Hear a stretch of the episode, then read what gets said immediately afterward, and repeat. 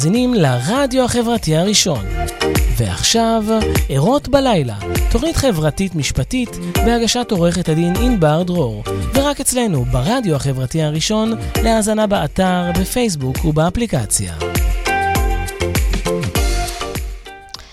לילה טוב לכם, אנחנו ערות uh, בלילה. לילה טוב לכם, כל אלו הערים uh, בלילה. כאן עורך דין ענבר דרור, עורכת דין uh, שאני עוסקת בדיני משפחה ומוציאה אנשים ממעגל האלימות הנפשית.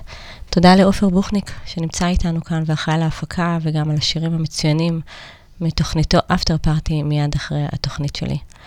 ערות בלילה אתם uh, מוזמנים לשתף את התוכנית כדי לעורר מודעות עבורם ועבור כל אותם אנשים. אה, נוספים בכל הנוגע לתחום האלימות השקופה. הפעם אה, יש לנו תוכנית מיוחדת במיוחד על פענוח ציורי ילדים, המשמעות של הצבעים, מיקום מאובייקטים בציור ומה הילד שלנו מספר לנו על העולם שלו דרך הציור. מתארחת אצלי באולפן בזום הישר מלוס אנג'לס, אה, חברה יקרה שאיתה גדלתי ויחד עברנו ילדות שהשפיעה עלינו בתור נשים בוגרות, דקלה גולסה חליבה. מורה בנשמה, אוהבת אה, ללמד כל אדם באשר הוא, ובמיוחד ילדים שמתקשים אה, ומנחה סדנאות העצמה בכל אה, העולם. בוגרת תואר שני בחינוך, מפענחת ציורים וגרפולוגית. שלום, ערב טוב, דקלה. ערב טוב, תודה רבה. נשוחח איתך על המשמעות של פענוח ציורי ילדים, משמעות הצבעים ואבחון סימני המצוקה אה, בציור. אה, כמה מילים לפני שתתחילי, דקלה. האם אתם באמת יודעים מה עובר uh, על הילד שלכם מבחינה רגשית חברתית? הליך הגירושים לא פשוט למבוגרים, וכל שכן לילדים שחווים טלטלה ביציבות הבית שלהם. יש דרך אחת מיני רבות, פשוטה וברורה, כדי לדעת מה המצב הרגשי של הילדים שלכם. כל הגישה של פענוח ציור, ציורי הילדים אינה חדשה כלל, וכבר קיימת כשתי מאות. בעשורים האחרונים המחקר וממצאיו בעולם כולו הואץ מאוד, וציורי הילדים הפכו לכלי הבחנה ראשון, בעל חשיבות עצומה, בכל הנושאים שבהם מעורבים ילדים קטנים שעדיין לא יכולים לתאר במילים את מה שהם חווים. ציורי ילדים הם בלתי מילוליים שמאפשרים להם לבטא את מה שהם מתביישים או שהדחיקו. ובעיקר, מה שאנחנו לא יודעים, הציורים מבטאים מגוון מצבים בחיי ילדים. החל מדברים שקורים בכל בית, ועד לדברים שמגיעים לבתי המשפט או לחקירות במשטרה. דרך הציור הילד מבטא בלי פחד את מה שהוא מרגיש, ומה שהוא נמצא בו, התעללות, עיבוד קרב אדום, אדם קרוב, קשיים חברתיים, פחדים, דימוי עצמי נמוך וכל דבר שההורים מרגישים שהוא אתגר בגידול של הילד. Uh, מתוך המאמר שלך, uh, חברתי יקרה, דקלה גולסה uh, חליבה, ביקשנו מכם במהלך הילדים, uh, במהלך השבוע לשלוח לנו את ציורי ילדים, ואכן עשיתם זאת. אבל אני חושבת שתסכים איתי שפענוח ציורי ילדים והתייחסות בכלל לכל הקשור לעולמם של ילדים אינו יכול לעולם להישען על סימן ותופעה אחת. אה, נכון. בואי תרחיבי. הבמה כן. שלך, יקירתי. תודה רבה, תודה על הזכות אה, ככה להיות כאן, הישר מלוס אנג'לס. כיף לנו שאת כאן. תודה. אז כן, קודם כל, אה, תודה באמת לכל מי ששלחה ושלחו ציורים. שלחו ככה ציור אחד פה, ציור אחד שם, מה את אומרת על הילד? אז קודם כל, אה, פענוח ציורי ילדים חייב להיות מבוסס על לפחות בין עשרה לחמישה עשר ציורים של הילד מהתקופה האחרונה, זאת אומרת חודשיים שלושה, שהוא צייר אותם בכל מקום שבו הוא נמצא, נניח אם זה בגן, בבית ספר, אצל חברים, עם סבא וסבתא, בבית של אימא, בבית של אבא, אה, ולפי זה אני יכולה לראות איזושהי מגמתיות או את מה שהילד חווה ומרגיש אה, במיוחד שאנחנו דנים פה ככה בנושאים הרגישים האלה, מה עובר עליו בתקופה הזו. אז קודם כל, מי ששלח אה, ציור אחד אה, מוזמן לשלוח עוד כמה ציורים, אנחנו ניתן את כל הפרטים של המייל, או דרך הודעה, או דרכך עורכת הדין, ויעבירו אליי שאני אוכל לתת ככה איזושהי תמונה רחבה. כמובן שאני מקבלת את כל הציורים, כותבת איזשהו דוח פענוח ראשוני, ואחר כך משוחחת עם ההורים, אה, בשביל לחבר את כל, ה, את כל הנקודות אה, אה, לכדי שלם אחד, ברור, נהיר, שאפשר להעביר אותו, וממנו להסיק מסקנות ולהתחיל לדון מה עושים, איך מתנהלים, איך ממשיכים. אני פניתי אלייך כי, את יודעת, אני עוסקת בהליכי גירושים, משפחות בקונפליקט. הילדים נמצאים, מה שנקרא, בתווך. הילדים בדרך כלל חוטפים את כל הריקושטים, את יודעת, ההורים עסוקים נורא בקונפליקט ביניהם, הילדים פה נופלים בין הכיסאות, ואני חושבת הכלי הזה הוא כלי חשוב מאוד כדי לדעת מה ילד עובר במהלך ההליך הגירושים.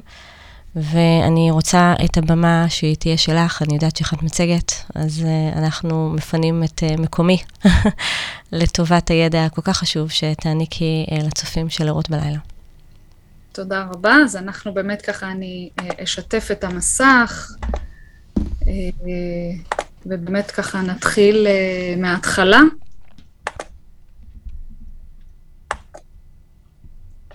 אז קודם כל, השקופית הראשונה, אה, עליי, מי אני, יש כאן את הפרטים, כמובן יגיע גם אחר כך.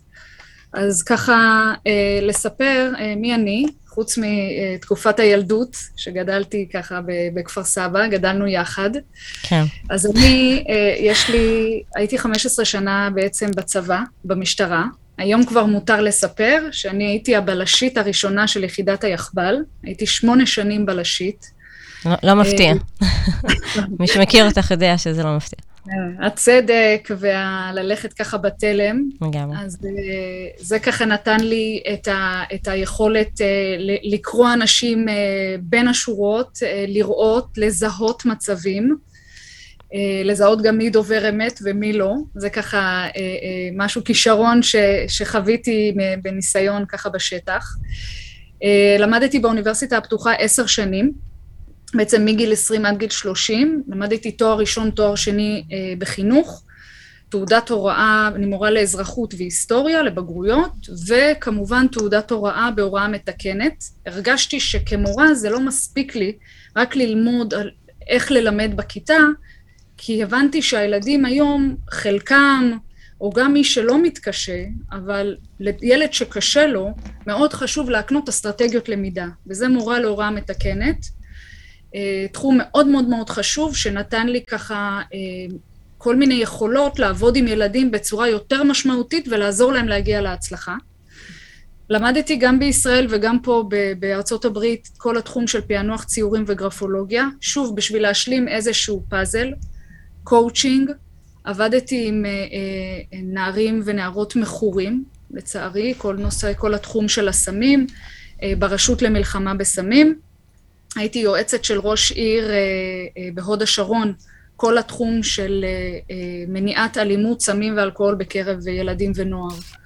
וכמו שאתם רואים אותי היום, התפקיד שלי, אני מורה כאן בלוס אנג'לס, מורה לעברית, עובדת כמעט עם כל הגילאים, ומנחת סדנאות של תחום של פענוח ציורים וגרפולוגיה בכל העולם, אם זה בזום וביבשת אמריקה ניתנה לי הזכות בעצם לעבור ממדינה למדינה ולהנחות סדנאות. אני בוגרת הסדנה שלך אגב, את זוכרת, הסדנה נכון. בין הראשונות.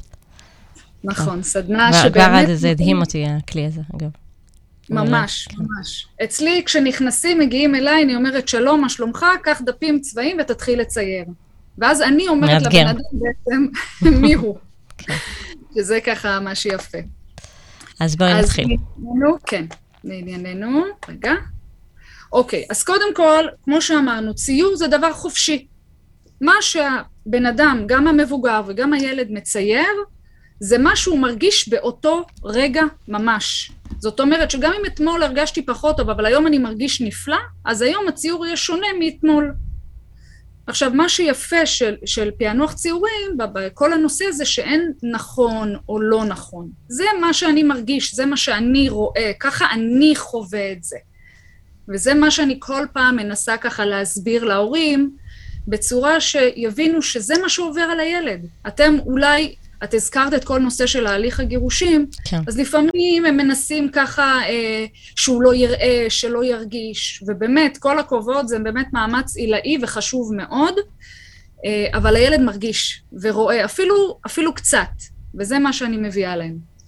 כמו שאמרת, הגישה הזו היא לא חדשה, היא לפחות שתי מאות כבר, התחום של הפענוח ציורים מגיע אה, מתחום של הגרפולוגיה, מתחום של הפסיכולוגיה, כל נושא של האישיות, של האדם, והייחוד של הציורים, במיוחד של ילדים, שמגיל צעיר הם לא צריכים לבטא את עצמם, לא תמיד גם יש להם את המילים להגיד, כן. הם פשוט מציירים וזה הביטוי שלהם. מה גם שהם רואים בזה משחק, אז זה לא מאיים וזה לא מפחיד, הם פשוט מציירים מה, מה שעובר, ולפי הסימנים, שוב, בכמות מכובדת של ציורים, אני יכולה לראות מה קורה. Mm-hmm. אמ, הציורים התחילו כבר, אה, כל נושא הציור של, של העברת מסר התחיל כבר בתקופת המערות לפני 45-50 אלף שנים, שהאדם הקדמון היה אה, אה, מטביע את הידיים, לסמל שהוא היה כאן, או שהיה מצייר, חורט יותר נכון, את אזורי הציד, האזורים שיש להם מים, זאת אומרת שהציורים הם שפה, שזה משהו שהוא מוסכם בכל מקום, הציור בא לבטא משהו. הערות, ויש כאן דוגמה שאני כבר אתחיל באיזושהי דוגמה קטנה, אה, זה תחום רחב, כן. ואין יותר מדי אה, כללים, יכול להיות שציור כזה אני אפענח בצורה מסוימת וציור אחר בצורה אחרת. שוב, חשוב לי אה, מין המצייר, אם זה בן או בת, והגיל שלו. תכף נגיע לגיל, כי יש לנו איזושהי התפתחות. וכמו שאמרנו, כל בחירה בצבע, בסימן גרפי, מושפע מהמצב שלו. אם נניח ילד מצייר בכתום, שכתום מבשר איזשהו שינוי, רצון של ילד בשינוי, אז הורה יכול להגיד לי, מה, היה לו, סתם הוא לקח את הכתום מהחפיסה. לא, הוא לא לקח אותו סתם. שוב, זה יופיע לי בעוד כמה ציורים. הוא, הוא ידע למה הוא בוחר ו- ולמה הוא, הוא לוקח את הצבע הזה. ויכול להיות שאולי הוא כן בחר אותו סתם לציור אחד, אבל בציור אחר כן אנחנו נראה את המוטיב שלו.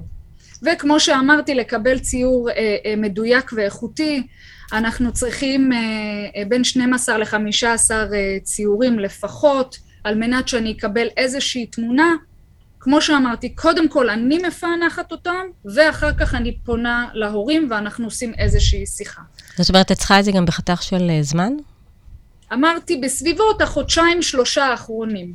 הבנתי. ואני מבינה שזה בעצם אה, משהו שקשור לתת מודע, נכון? זאת אומרת, אם הילד בוחר צבע, זה לאו דווקא אומר שהוא בחר את זה מבחינה מודעת, אלא יותר מבחינת... בדיוק, ממש. אפילו לא, לא רק ילד, אותו דבר עם מבוגרים. כשאני עושה סדנאות כאן לנשים, לאנשים בכל העולם, והם כן. מציירים, ואני מפענחת אותם, אז אומרים, אה, אבל לא התכוונתי לצייר את הגג בכתום. okay. אוקיי. אבל אתה באמת עובר דירה, ויש לך שינוי בבית, אז יש כאן איזשהו אה, עניין. יש כאן דוגמה אם אנחנו ככה רואים את הציור, זה יותר נכון צביעה אובססיבית אפילו, וזה, כאן אני משלבת רגע את הגרפולוגיה בפענוח ציורים, שבעצם פענוח ציורים נגזר גם מהגרפולוגיה וגם, כמו שאמרנו, מפסיכולוגיה. כן. כאן אני אסתכל על, על איכות הקו, על הצורה, על, ה, על הצביעה האובססיבית. כאן יש ילדה בת שמונה, אני עושה גם אה, סדנאות וחוגים אה, לבנות בסביבות הגילאים בין שבע לעשר בקבוצות, ובקבוצות שלי מאוד מאוד חשוב שהבנות הן מציירות, כמובן מתחילים את השיעור בציור, כל פעם אנחנו עושים נושא מסוים, ואחר כך כל אחת עומדת ומציגה את הציור שלה ומספרת על הציור. כן. והילדה הזו, ילדה מקסימה, ממש לפני כמה שנים, והיא אמרה לי, תודה המורה, שאת מאפשרת לי לקום ולדבר. אמרתי לה, בוודאי, לשם זה נועד החוג. ואז היא אומרת לי, כי בבית אימא שלי לא מרשה לי לדבר. וזה ככה משהו שהיכה בי, ואם אני רואה באמת את האובססיה של הציור הכחול, של הקווים האלה, זה מראה באמת, כחול צ'קרת הגרון, תכף נגיע ככה לכל הפענוח של הצבעים, המשמעות, באמת ילדה שזקוקה לדיבור, לשיח, להביע את עצמה, לבטא את עצמה.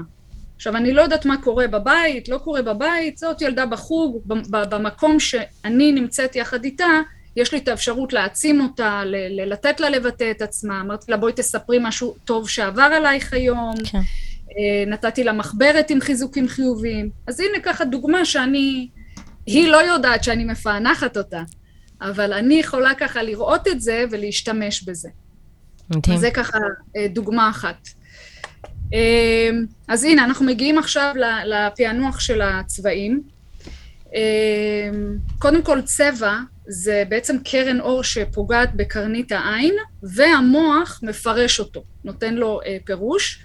הרבה פעמים צבע הוא סובייקטיבי, כן? למשל, מתקשרים אליי, אה, ציירתי בית בצבע טורקיז, מה זה אומר? טורקיז, טורקיז זה יכול להיות ירוק או כחול, כן. אוקיי? Okay? אני מדבר עכשיו ככה על הצבעים הבסיסי ותבינו את, ה, את ההבדל. אז קודם כל אנחנו מתחילים בצבע אדום. המשמעותי, הדומיננטי, הראשון, צ'קרת הבסיס, הצבע דרך אגב של הרבה ילדים קטנים, צעירים, בגיל ה... נניח שלוש, שנתיים, שלוש, הם מתחילים לצייר, הם מאוד אוהבים את הצבע האדום. מאיזה גיל את יכולה להתחיל לפענח ציורי ילדים? באמת. מתחילים שאלה... לפענח מגיל ארבע בערך. מגיל ארבע. זאת אומרת, עד גיל ארבע בעצם אין לנו כלים לדעת מה קורה בעולם הרגשי של הילד, כי העולם הרגשי לא מפותח? איך זה עובד? לא, יש לנו, אבל זה שלב השרבוט. בשלב השרבוט אני לא אתייחס למשמעות הצבעים. הבנתי. אוקיי? זה השלב שהילד רק הקשקושים האלה, אחר כך יש סימנים. כן. יש משמעות לשרבוטים, בוודאי, בוודאי, כי, כי גם השלב הזה, תכף נגיע ככה לשלבים, כי גם השלב הזה מבטא את הדינמיקה הפנימית של הילד ואת ההתפתחות הקוגניטיבית והרגשית שלו. אבל אני לאו דווקא אפענח את המשמעות של הצבע. כן. המשמעות של הצבע מתחיל מגיל ארבע, ארבע וחצי, גם נראה יותר סימנים, נראה יותר אובייקטים. אבל האדום הם מאוד מאוד אוהבים, הילדים בגילאים במיוחד הצעירים, כי הכל זה אני. אני ואני ואני, האדום זה תשוקה, זה, זה, זה, זה אימפולסיביות, זה, זה חיות, דם החיים, כן? אנחנו לא יכולים לחיות בלי דם. רמזור אדום אנחנו עוצרים, כשאנחנו רואים אדום אנחנו אה, אה, או פועלים או שאנחנו פשוט עוצרים. כן. עכשיו, צבע כמובן אנחנו אה, מפענחים לפי, את יודעת, יש איזשהו, אה, אה, מקיצוני אחד לקיצוני שני. מצד אחד זה יכול לבטא אימפולסיביות ותוקפנות של ילד, מצד שני זה יכול להראות דווקא על התרגשות, התלהבות, על עשייה, על, על אה, דומיננטיות. אז הכל במידה, הכל עניין פרופורציונלי בציור. כשאני מסתכל, בגלל זה אמרתי שוב, החשיבות של 15 ציורים, ואז אני יכולה לדעת כמה אדום יש לי בציור, איך הוא משתלב עם שאר הצבעים ה... אה, שיש בציור. אז האדום הוא החיות, הוא המקום, הוא הדומיננטיות, הפעילות של הילד, של האדם. אוקיי. Okay. הכתום, אה, צ'קרת המין, היצירתיות, זה הצבע הכי הכי הכי משמעותי ככה בעיניי, כי הוא מסמל שינויים. אה, ילד עם, אה, שמצייר בית עם גג כתום, מה שאני רואה, שוב, אני מחברת את, ה, את, את, ה, את הנושא כמובן לתוכנית שלך, עורכת הדין, אז הכתום, הרבה פעמים אני רואה באמת אצל הורים שהם עוברים תהליך גירושים, הילדים מציירים בית עם גג כתום. אני חושבת שגם נתתי פה דוגמה במצגת, תכף נראה, כי בעצם יש שינוי בבית. משהו קורה. הכתום מבטא שינוי. שינוי אה, חיובי גם... או שזה פרשנות לשינוי? שינוי. שינוי. אחר כך אנחנו בודקים מה. אוקיי. אבל קודם כל אני יכולה להג... לדעת שאם יש לי כל כך הרבה ציורים עם הכתום, אני יודעת שיש פה איזשהו שינוי. כן. אגב, מה שיפה בכתום, שאחרי שמתרחש השינוי, הכתום הולך ונעלם. זה מקסים, בגלל זה יפה לראות את הרצף, וכמובן משפחות שאני מלווה, גם אחרי תקופה ששולחים ציורים, אז אני רואה באמת איזה צבעים פחות דומיננטיים, איזה צבעים יותר דומיננטיים. אבל מה שבטוח, יש פה שינוי. זה או שהילד צריך שינוי, או ששינוי קורה בבית. כן. אוקיי? משהו שמבטא איזשהו שינוי, יצירתיות, אה, גם חיות, מחשבה, אה, עשייה, צבע מקסים. הצהוב, צ'קרת מקלעת השמש, אה, מבטא את האינטליגנציה הרגשית, את החום, את הרגשות. עכשיו, לא סתם ככה אני מחברת את זה לצ'קרות, ככה גם uh, קצת ראייה יותר רחבה על המשמעות הצבעים שאת uh, מוצאת uh, בכל ספר. Uh, הצ'קרת מקלעת השמש היא בעצם מהטבור עד השרעפת, והטבור תמיד מתקשר לנו עם חבל הטבור, עם הקשר לאימא. כן. אז uh, uh, הרבה פעמים אנחנו נפענח את השמש בציור של ילד בעצם כאימא. איפה אימא, המשמעות של אימא בחיים שלי. וילד יודע מגיל בערך שלוש, שהוא מתחיל לצייר את העיגול הראשן הראשון עם הקרניים, השמש, הוא יודע למקם את אימא בציור שלו. כי אימא בעצם היא הדמות שמגדלת אותי, או כמובן אה, אה, אה, דמות נשית דומיננטית בחייו, נניח הסבתא מגדלת אותו. זה גם צריך לבדוק ככה בהתנהלות, אבל בדרך כלל את הצהוב אני אחבר בשמש לאימא. האבא? מה קורה עם האבא? אבא זה אנחנו רואים אותו ב- ב- בדרך כלל בדמויות, אני רואה אותו לפי צורות של אותיות בכתב יד, שאני מפענחת, הרי אני מחברת את זה למחברות שלו בכיתה, כן. אז אני יכולה לראות שם את, ה- את הציור, אבל כל הנושא של החיבור של אימא הוא הכי הכי הכי משמעותי. זה מעניין מה שאת אומרת. עם כל כן, המחקרים כל עם חזקת הגיל הרך והתמססות של חזקת הגיל הרך. מאוד מעניין. מאוד. כל האינטליגנציה הרגשית, אימא מלמדת אותי את הרגש הראשוני על העולם, את, ה, את ההתקשרות, איך אני מתקשר עם אנשים, איך אני מדבר עם אנשים. כן. אוקיי? כל ה... הצהוב זה התזזיתיות. איך אומרים? אה, פצצת אנרגיה צהובה. כל ה... אגב, קצת גם יכול להעיד על בעיית קשב, אוקיי? ככה בציורים שאני רואה אובר צהוב, אז אני מבקשת לבדוק עוד דברים שאפשר לראות ככה בציור. אמ, אגב, אה, ככה, אה, קוריוז קטן, אה, בישראל עשיתי סדנה לאנשים שהם במוסדות של נפשיות, כאילו, יש להם בעיות נפשיות, הם במוסד סגור, והם לא היו מוכנים לגעת בצבע הצהוב אפילו. מעניין. משהו באנרגיה שלהם. משהו בחיבור עם האימא כנראה גרם להם לאיזושהי הפרעה נפשית. כנראה, כן, אז זה היה מדהים, מכל החפיסה הם פשוט לא נגעו בזה. יש לנו אחר כך, אנחנו עולים ככה לצ'קרת הלב, שיש לנו שם את הירוק והוורוד, אני תכף ככה אדבר על ההבדל בין שניהם. הירוק בעצם מדבר על האור ירוק, פעולה, הרמוניה, אני פועל בהרמוניה עם הסביבה, אה, לא עלינו, אנחנו לתקופה כזו, אז אה, אה, קירות בבתי חולים בדרך כלל ככה ירוקים, ירקרקים, קצת אה, מה שנקרא שלום שלווה.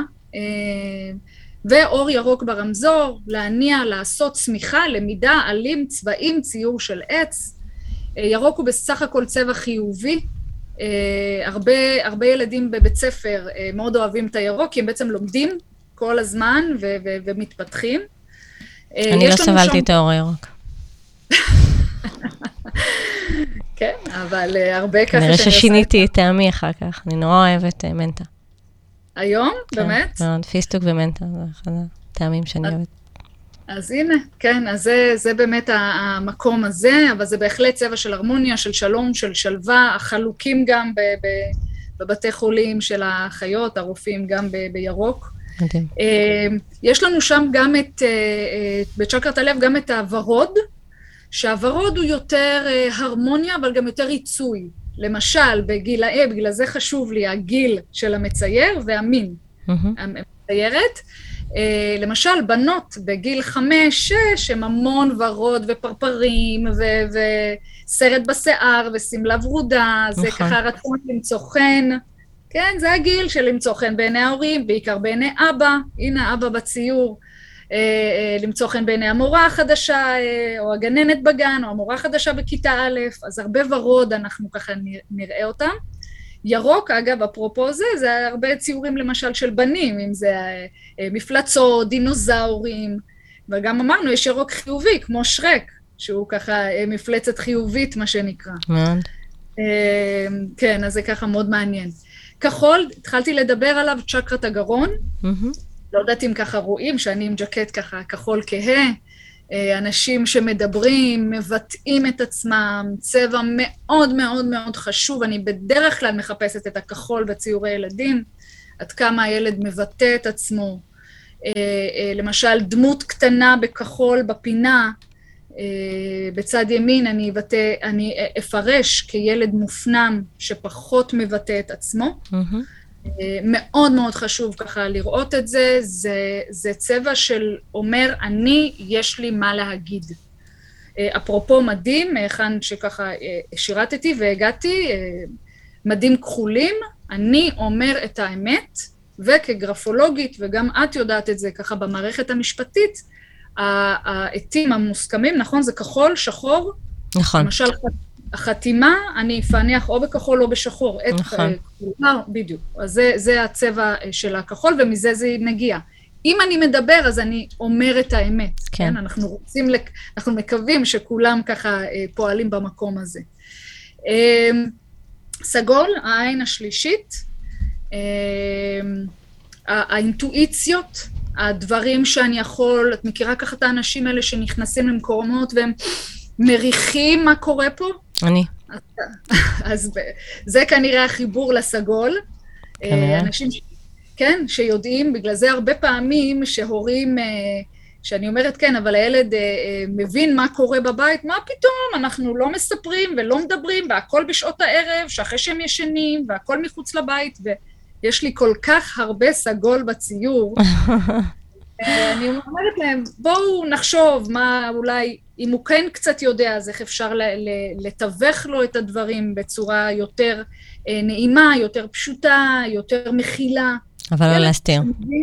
כן, ילד שמבין מה קורה פה. כן. אז כדאי שישמע את זה מאיתנו ולא באמת uh, מאחרים. יש לנו את ה, בעצם לבן, uh, שזה uh, קורונה, הכתר, קראון, הלבן שהוא בעצם, הוא לא ממש צבע, כן? כי הדף הוא בדרך כלל לבן, נכון. הדף שהוא העולם, העולם השלם, mm-hmm. אבל אני יכולה להתייחס אליו לפי כמה לבן, מקום לבן, נשאר לי בדף. זאת אומרת שאם אני אראה אה, אה, חלק מהדף מצויר, אז אני אבדוק מה, מה, מה היית רוצה. אני אשאל אותו, מה היית רוצה שיקרה? יכול להיות שעדיין הדברים במחשבות ועוד לא יצאו לפועל. יפה. אז זה, זה ככה המקום של הלבן. אה, שאלת אותי ככה גם לפני השידור, שוחחנו על, ה, על הצבע השחור. כן, נכון. כמובן, המיתוס המפורסם. Mm-hmm.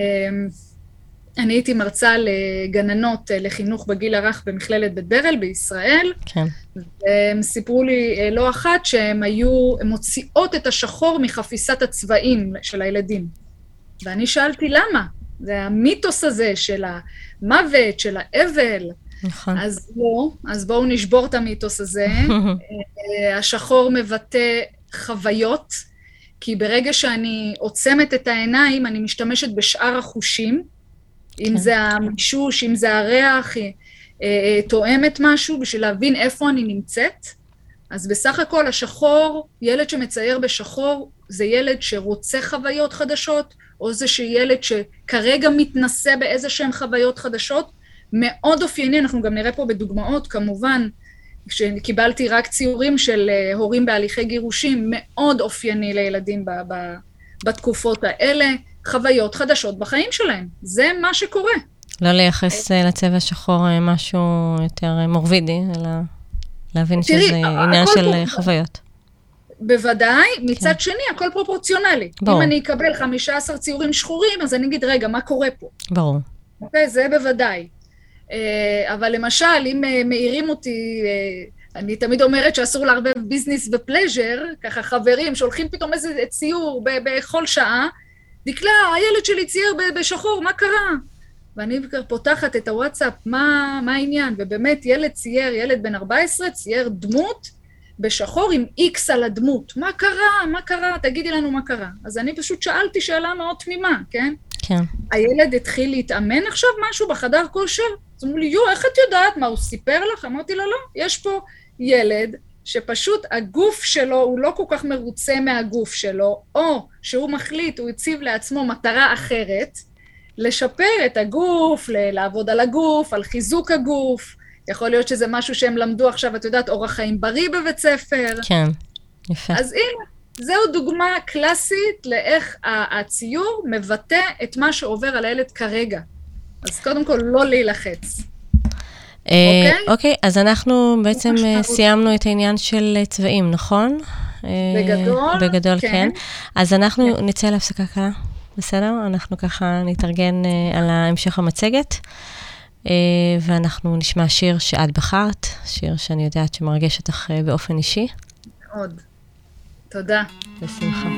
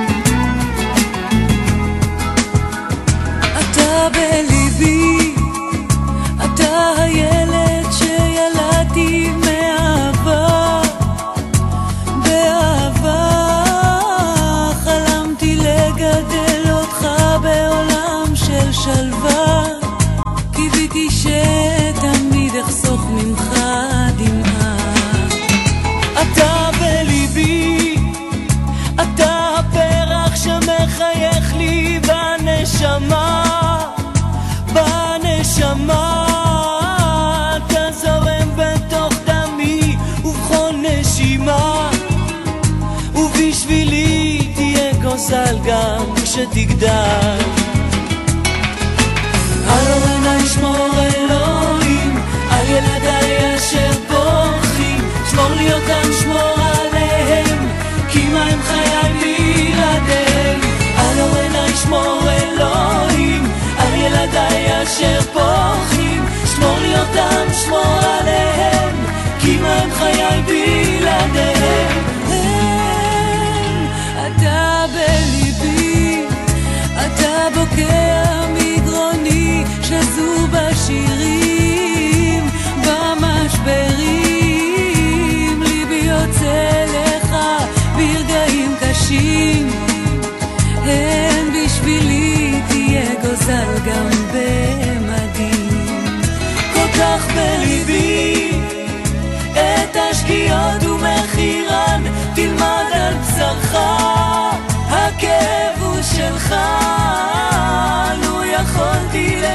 להיקשר גם במקומך, איך אבטיח שמחר תדע שמחה.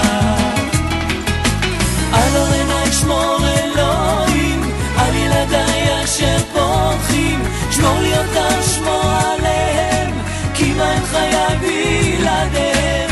על אורנה ישמור אלוהים, על ילדיי אשר פורחים, שמור לי אותם, שמור עליהם, מה הם חיי בלעדיהם.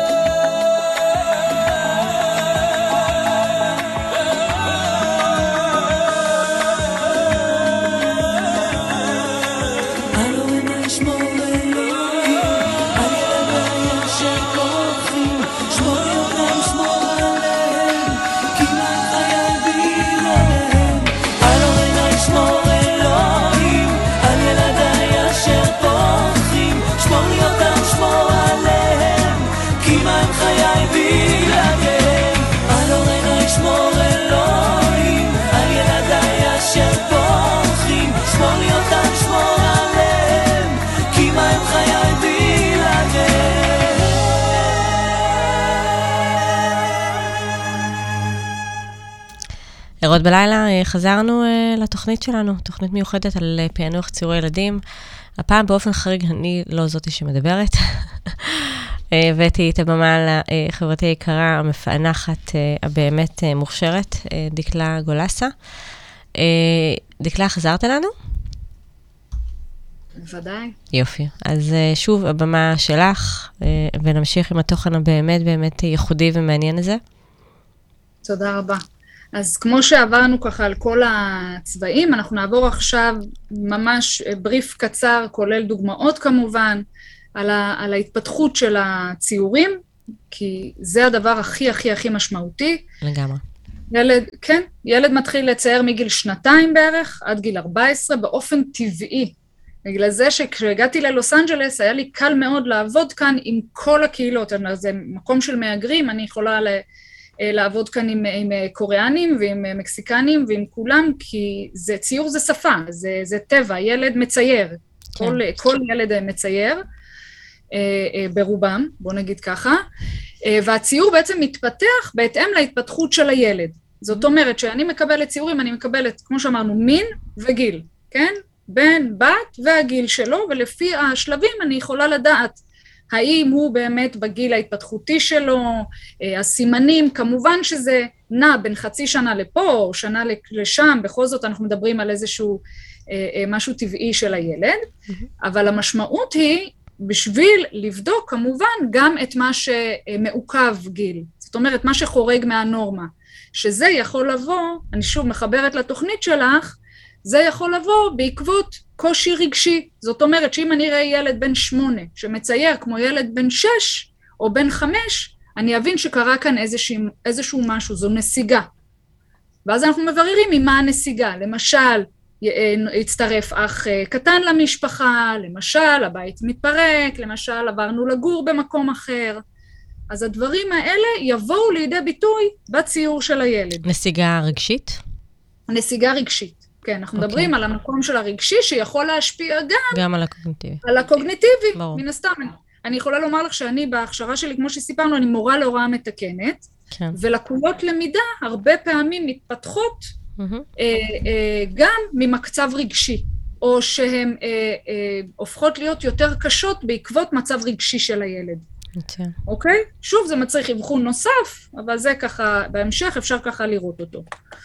אז נעבור מהר, שלב השרבוט, גילאים בערך, גיל שנתיים עד ארבע, אה, מידת ההתפתחות המוטורית, קוגניטיבית ורגשית של הילד, כושר ההסתגלות שלו, אה, כמו שאנחנו רואים פה בציור, ילד בן שלוש, אגב זה ציור מט"ו בשבט, הם דיברו בגן על עצים, אז זה ככה התחלה של העץ, אנחנו רואים ככה את המתיחה של הקווים, הוא מתחיל בקו, אחרי כך הוא הולך לתפוס את הקו ואז זה עיגול, כן. בגיל שלוש בדרך כלל זה הרבה עיגולים, כי הילד הוא המרכז, הוא המהות, הוא העולם, הוא הכל זה אני ואני ואני.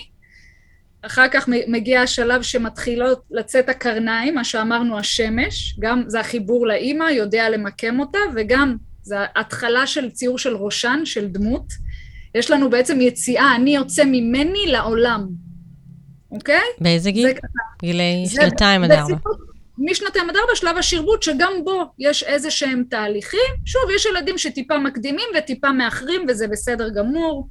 אה, צריך לראות שוב את כל, ה, את כל הציורים ולאורך זמן, אה, והילד איכשהו מגיע לזה. אבל כך, ככה זה מתפתח, ותכף אני אגיד שוב משהו גם על גרפולוגיה, על התפתחות הכתיבה, שזה המקצוע שלי כאן. בגיל ארבע זה נע באמת מהשרבוט הראשוני לציור המאורגן יותר, אוקיי? וזה סכמה, שלב הסכמה. כבר, אני כבר בגיל כזה, כבר אני יודע מה אני רוצה, כן? לפחות אה, רובם כבר יודעים מה הם רוצים. הוא מצייר את העצמים לא בדיוק כמו שהם מופיעים במציאות, אלא איך שהוא רואה אותם. למשל, יש כאן ציור של משפחה של ילדה בת שש, אוקיי? שהיא לא סידרה, למשל כאן, וזה מאוד משמעותי, את הילדים לפי הסדר. כי היא למשל, היא, היא הדמות הסגולה, נניח שמחזיקה את הכלב שיש להם בבית, שזה נותן לה המון משמעות, אבל היא לא הגדולה, היא האמצעית. כן. אבל היא רצתה לצייר אותה גדולה יותר, כי זה החשיבות שהיא נותנת לה, מדהים. אוקיי? בגלל זה אני מסתכל, זה מה שאמרנו, שזה מבטא את איך שהיא אה, אה, מביאה ורואה את עצמה. אני היותר גדולה בבית, היא מחפשת לעצמה מקום, אני גם זאת שלוקחת את הכלב, אני האחראית, רוצה להראות את האחריות. עוד משהו על פענוח ציורי משפחה, וזה מקסים. אה, אם תשימו לב שהאבא קצת יותר גדול מהאימא, בדרך כלל הילד מצייר את הדמות היותר משמעותית בעיניו באותו רגע, בעיניו באותו רגע, אה, יותר גדולה, אוקיי? אז יש לנו כאן את אבא קצת יותר גדול מאימא. זה איך שהיא ככה רואה, ב... יש לנו יום המשפחה, ציורי המשפחה, זה המתכון של ה... אני, אני מכינה את הטלפונים ככה, מכינה אותם. וכמו שאמרנו, זה שלב הסכמה, למשל, אה, אה, הילד יכול לצייר את ה... אה, אני יודעת, את החתול יותר גדול מהבית. זו תפיסה שלו, ככה הוא רואה, הוא מתחיל לארגן את העצמים. כן. Uh, עוד למשל אה, ציור משפחה, אנחנו עוסקים בנושא הזה, אז הנה ציור משפחה, שיש לנו פה אבא, ילדה, ילד ואימא, וחסר לנו, במקרה, התינוק שנולד uh, לפני חצי שנה חסר בציור, אז לא, אין מקריות, uh, פשוט uh, הילדה רוצה את המקום שלה, ועכשיו אימא מתפנה יותר מדי, uh, הילד מעסיק אותה, אז זה מאוד מאוד מכעיס אותה. גם ה, ככה הצביעה הזאת, עם הכועסת הזאת, עם ה... עם הצבע. אז uh, היא לא שכחה את ה, לצייר את התינוק, היא פשוט לא רצתה לצייר אותו. בואו uh, נגיד את, ה, את הדברים. כן. Uh, גיל תשע, אנחנו כבר עוברים uh, למציאות, איך שהוא תופס אותו, פחות או יותר, כבר כאילו איך שהיא מתבצעת, איך שהיא מתקיימת. Uh, למשל, יש פה uh, ילד בן תשע וחצי שצייר את הסוס, בואו נסתכל על הפה האדום. אוקיי? הפה האדום הסגור, כן. זה פה שרוצה להגיד, אבל הוא לא, הוא לא מדבר, כי הוא פשוט פה סגור. זה ילד שהוא כל הזמן בתנועה. כל הזמן בתנועה. אגב, לא דיברנו על הצבע החום, הנה הסוס החום פה. צבע החום זה צבע של יציבות, אוקיי? לא סתם אמרתי שזה ילד שכל הזמן בתנועה, לצערי זה במקום מהקטע השלילי. אה, גם פה זה ציור של ההורים שהתגרשו, וכל הזמן ויכוחים אה, איפה הילד יהיה, אז זה ממש תקופות שלמות שהוא אצל אימא ותקופות שהוא אצל אבא ולא בטוח שאבא באותו בית, אז הוא כנראה עובר לעוד בית אחר.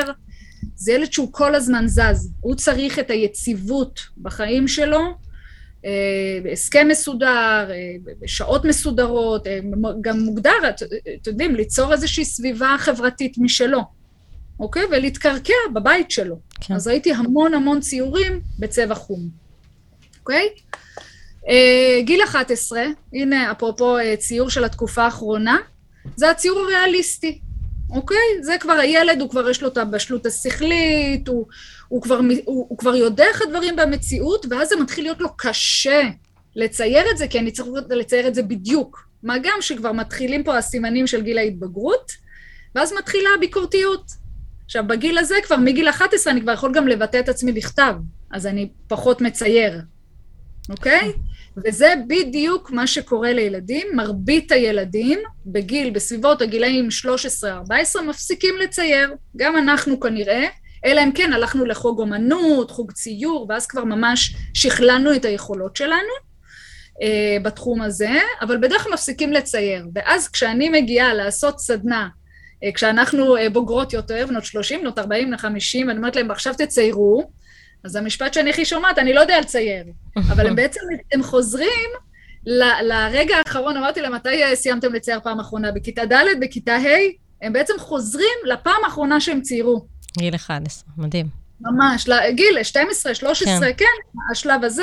הנה, אנחנו רואים פה אה, ילדה בת 14, ציור מאוד uh, משמעותי של ילדה מתבגרת, בת 14, כבר יש לה את התיק שלה, הדימוי גוף, אני הולכת לבד.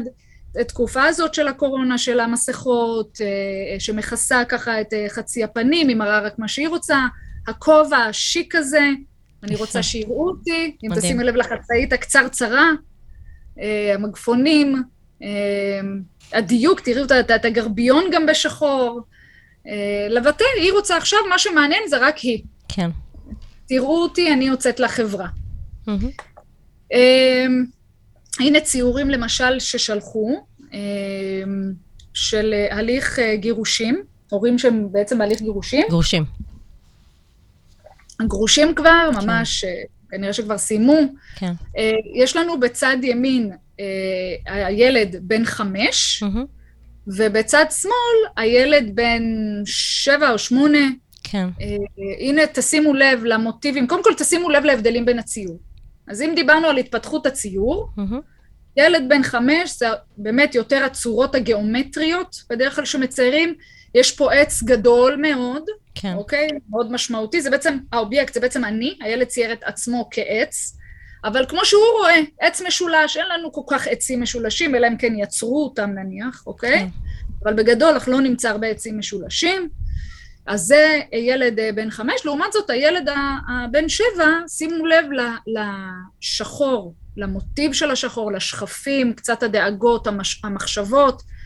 כנראה שמה שאני יכולה להבין מזה, שוב, על סמך עוד ועוד ציורים אחרים, שכמובן ראיתי של הילדים האלה, כן. שכנראה הילד בן השבע חווה את ההליך גירושים מאוד אה, משמעותי, פחות נעים, כן. לעומת זאת, הילד בן החמש היה צעיר יותר, אז mm-hmm. הוא פחות, כנראה פחות הבין את המשמעות של הנושא הזה, אז הוא לקח את זה, מה שנקרא, פחות קשה. אוקיי? זה... זאת אומרת, גירושים בגילאים מאוחרים של ילדים בדרך כלל משפיעים הרבה יותר על הנפש של הילד. הרבה יותר, כן, כן. כי הבעלות שלי מתפרק, זה את... אה, כן, וזה, לא, וזה באמת לא משנה כאילו איך אה, נעשה את זה, אם זה בהסכמה או הליך גירושים אה, תובעני, יהיה, יהיה נזקים רגשיים. צריך כאילו להבין את זה, כן. אני חושבת שכולנו, גם אנחנו, שאנחנו עוברים חוויות ברור. אה, קשות בחיים, לפחות לתקופה הראשונה, בגלל mm-hmm. זה מאוד משמעותי לעצור רגע, להבין, לראות, לשוחח איתם. אני מניחה שגם את כעורכת דין, כן. מנסה ככה להסביר ו- ולגשר על הפערים, mm-hmm. ולא לקחת את הילדים כשק חבטות, כמו שהגדרת את זה בהתחלה. ברור. הנה, זה בא לידי ביטוי, אין ספק שהילד בן השבע חווה את זה יותר קשה, הוא עדיין במקום הרגשי עם המקום הזה. כן. לא סתם הוא הביא את, את, ה- את הספינה הבודדת שם ב, ב, באמצע הציור. מה זה אומר ספינה בודדת? אה, איזשהו סוג של לבד, כנראה שהוא מתמודד גם לבד, או שהוא גר עם אבא לבד, או שאבא לבד ואימא כבר באיזושהי זוגיות, או נמצאת באיזשהו מקום, כן. עוד אנשים, יכול להיות שאולי לאימא יש תמיכה ואבא הוא יותר לבד, כן, זה, ככה הוא רואה את זה מהעיניים שלו, מעניין. אוקיי? זה ככה בגדול, יש פה גם המון כחול, אם תשימו לב, המקום של הרגשות, הים. כן. אני מרגיש יותר. לעומת זאת, אחיו, בן החמש, פחות, אה, פחות ראה את זה. אגב, שימו לב, אם כבר דיברנו על אבא ואימא, אם אנחנו מסתכלים עכשיו, תסתכלו על, ה, על השמש בצד ימין. הילד בן החמש עדיין עם החיבור לאימא, הוא הביא אותה ככה אה, אה, בציור, והילד בן השבע פשוט אה, בחר שלא להביא. אוקיי? שוב, לא מהמקום שהוא לא קשור אליה, מהמקום של שבע זה כבר ציורים שהם קצת אחרים, כן. אוקיי? אמ, זה ציורים, אלה שלושה ציורים, זה ה-HTP, ה-House Tree Person, זה המבחן הבית עץ דמות, המבחן הידוע, המבחן השלכתי הידוע בכל העולם, אה, לצייר את זה באופן ספונטני, בית עץ דמות, כמו שאנחנו רואים פה, ילד, זה ציורים של ילד בן שבע, תחילת כיתה ב', כן. ההורים שלו גם בהליך גירושים, ממש לא מזמן התחילו את התהליך. אנחנו יכולים לראות פה את הסימנים, את הצביעה הזאת, הכועסת. אה, אין פה רוגע בציורים, כמו שאנחנו יכולים לראות. הנה הכתום של הבית, זה, זה כתום, זה פשוט קצת יצא כזה כן. כן. צהוב, אבל גם יכול להגיד לי על זה שהוא נשאר לגור בבית עם אימא, אוקיי? תראו את החום, את- המוטיב של החום בציורים, מהמם. שהיציבות שלו פשוט מתערערת. Uh, הכחול, הילד בכחול, הוא לא יכול להגיד כלום, הוא לא יכול לדבר, הוא לא יכול, לא יכול להתערב. אגב, המציאות הוא, נכפתה עליו. לא, זה, הכ- הכל גם קרה מאוד מהר, לפי השיחה שלי עם האימא, הכל כן. קרה מאוד מאוד מהר, פשוט יום בהיר אחד האבא לקח את הדברים ועזב את הבית. מדהים. אז זה משהו שמאוד השפיע. אמ, אם אני כבר נוגעת ככה בנושא של הגרפולוגיה אה, ובצורה של הקווים, אני גם ישר כגרפותרפיסטית, אני יכולה לראות את הקושי של הילד בכתיבה שלו, ובאמת הם הגיעו אליי כמורה להוראה מתקנת, שאני אעבוד איתו על כתיבה, על. ה- הוא פשוט לא יכול. זאת אומרת שילד שהיה לו, זה מה שאני אומרת, שהתקופה הזאת, הרגשית הזאת כרגע, אה, מקשה עליו להתמקד, אה, אה, להתרכז בלימודים, בכתיבה, בהקשבה אפילו למורה. משהו קורה, האדמה רועדת לו. וואו, גם אם תשימו לב שכל הציורים הם קצת למעלה, הם אפילו לא בתחתית הדף. מדהים. קצת בעיית, ככה, בעיית ריכוז. אני לעולם לא אגיד, יש לילד בעיית הפרעת קשב וריכוז, אני מזמינה וממליצה ללכת לבחון ולבדוק, אבל זה גם משהו שיכול להעיד שהציור לא מצויר על הקרקע, שהוא מצויר קצת למעלה, ילד קופצני כזה. כן. זה ככה משהו להסתכל עליו. אני, אני אעיר את תשומת לב ההורים ואני אשלח אותם להמשך אבחונים ובדיקות ותהליכים, אבל אין ספק שהילד הזה, בדקתי את המחברת שלו, מאוד קשה לו לכתוב. מאוד. גם זה ילד שגם לומד שפה שנייה, אני מלמדת זאת אותו אומרת, פה קשב. וריכוז גם את יכולה לאבחן. זאת אומרת, אפשר לאבחן רק בגיל אפשר ציבורים ודברים כאלה. בהחלט. בציורים, Mm, כמובן. גם בכתיבה, האותיות קופצות, כן. כן. זזות לכל הכיוונים, השורות זה בגדר המלצה, אבל שוב, אני לא אגיד, אני אגיד, תשמעו, יכול להיות שיש כאן איזשהו מוטיב של הפרעת קשב, צריך. לבדוק את זה. כמו שאמרתי, אני רואה 15 ציורים ומחברות, אז אני יכולה להגיד להם, אוקיי, אני ממליצה ללכת לאבחון פסיכודידקטי אה, כן. ולבדוק את ה- את הנושא, מה שבטוח שזה בהחלט משפיע ומפריע לילד. אמ, בואי רק אנחנו- ציור אחרון, כי אנחנו ממש חייבות כן. אה, לסיים. אז רק משפט ככה, משהו אחרון, זה קודם כל, הכי חשוב לי שאני בודקת זה את הביטחון העצמי של הילד, אם זה כן. בגודל הדמויות, האם הדמות היא גדולה, דומיננטית, שאומרת, או דמות קטנה, מתחבאת, לא רוצה לדבר, לא רוצה להגיד, אני שמה לב לזה, שוב, 15 ציורים. אני יכולה לראות אם הילד חברתי או מסוגר, אה, אה, דיכאונות שהילד חווה, כמו שאמרנו, נסיגה לשלב התפתחות קודם, אה, חוסר שיתוף פעולה, תסכול, קנאה, כל מה שגרם לו בעצם לריחוק, הוא ממש התרחק, אני אראה את הדמות מתרחקת מהדף, אוקיי? לכיוון צד ימין, שזה צד של החברה. והשמאל זה יותר הבית, האימא, הערכים, ככה מה שקיבלתי. מדהים. אמ, זהו, איך ההמשך מגיעים של- אלייך, יקירתי? זה משהו שאני חושבת שמאוד מאוד חשוב, שזה כלי, כלי עבור ההורים, באמת כלי אה, מדהים, להסתכל. על ה- מה שנקרא, על העולם הפנימי של הילדים שלהם, שלא תמיד אה, בחרו אה, להיות במרכז הקונפליקט בין ההורים. בוודאי. אז קודם כל יש פה את המייל שלי, אפשר לשלוח לי מייל בכל העולם עם הציורים ולהיות בקשר. ואני אה, מציעה ככה, אה, שוחחתי איתך ואני אמרתי, זו הזדמנות לתת באמת איזה שהם כלים, כן, שני מפגשים, סדנאות, שגם ההורים בעצמם יציירו ואני אפענח אותם, שני מפגשים ממוקדים ב-50% הנחה, אה, ימי שלישי בזום בכל העולם, אני עשיתי את זה גם מתאים לשעון ישראל, יום שלישי הקרוב, שיגיע השבוע הבא והשבוע אחרי, ממש לפני פסח, ממוקדים, טובים, יהיה הקלטות גם, יישלחו למי שנמצא.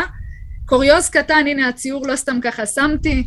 אה, שימו לב לציור הזה המקסים עם השביל, גישה הארוך ככה לבית, והערובה. כמו שאנחנו אומרים, אין עשן בלי אש. מדהים. יקירה, תודה. רבה שיהיה לך. את uh, באמת נתת. פה תוכן uh, מדהים. אני קוראת לכל מי שצפה בנו ויצפה בנו כמובן בשבועיים הקרובים. Uh, תשתמשו בה, היא באמת uh, מצילה הרבה משפחות. אני באופן אישי uh, הסתייעתי בה המון גם בהליך הגירושים שאני עברתי. תודה רבה לך מלוס אנג'לס, תמשיכי את יומך. אנחנו כאן. סיימנו. ערות בלילה, תודה רבה לעופר שהיה פה והביא לי קצת מזמן התוכנית שלו. אה, תודה רבה לעוז מזרחי, תודה על הרדיו החברתי הראשון שנותן לי אה, כל חמישי את הבמה המדהימה הזאת להביא ידע ולהנגיש אותם אה, למשפחות. שיהיה לכולם אה, שבת שלום וסוף שבוע נעים. להתראות.